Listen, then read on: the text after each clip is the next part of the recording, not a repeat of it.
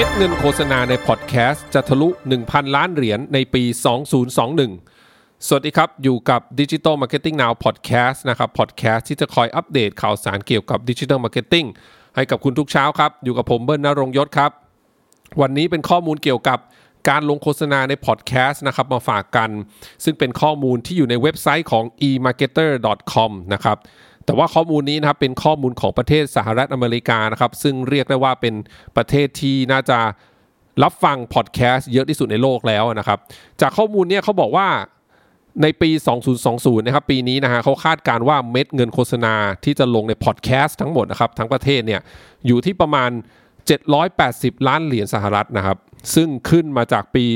2019 เนี่ยประมาณ 21%นะครับ ในปี 2019 เนี่ยมีประมาณ 10 ล้านเหรียญนะครับ มากไปกว่านั้นครับปี 2021 เนี่ยเขาคาดการว่าตัวเลขนี้นะครับจะทะลุ 1,000 ล้านเหรียญสหรัฐนะครับอยู่ที่ประมาณ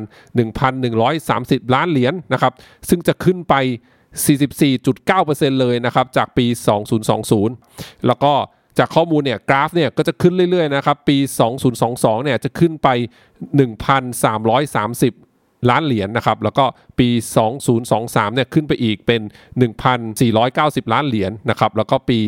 2024 เนี่ยจะขึ้นไปเป็น 1,610 ล้านเหรียญนะครับ โอ้ เยอะมากเลยนะครับแต่ว่านะครับพอดแคสต์ส่วนใหญ่เนี่ยนะครับที่ตอนนี้เป็นการลงโฆษณาอยู่เนี่ยเป็นลักษณะก็คือ ถ้าไม่ใช่เป็นการที่โฮสต์นะครับอ่านสปอต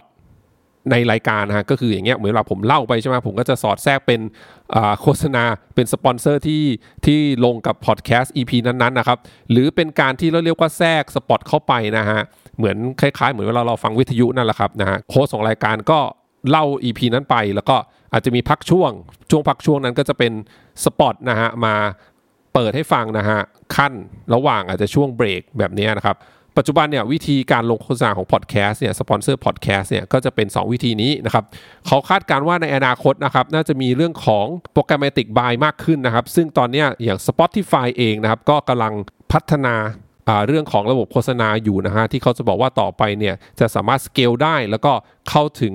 กลุ่มเป้าหมายได้นะฮะกว้างมากขึ้น แล้วก็เป็นการซื้อโฆษณาแบบที่สามารถ automate ได้มากขึ้นนั่นเองนะครับ อันนี้ก็น่าสนใจมากว่าต่อไปเนี่ย วงการโฆษณานะครับ marketing ในพอดแคสต์เนี่ยจะเป็นยังไง ถ้าประเทศสหรัฐอเมริกานะฮะเรียกว่าทำแล้ว success สำเร็จนะ เชื่อว่ามันก็จะกระจายไปสู่ทั่วโลกนั่นเองนะครับอ่านี่เป็นข้อมูลเกี่ยวกับพอดแคสต์มาฝากกันนะครับ แต่ Digital Marketing Now Podcast ยังไม่มีสปอนเซอร์นะครับ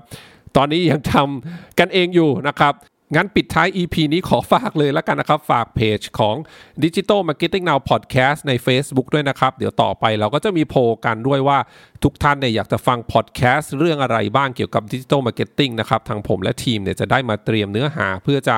เล่าให้ทุกท่านฟังต่อไปนะครับสำหรับวันนี้ขอบคุณมากนะครับ สวัสดีครับ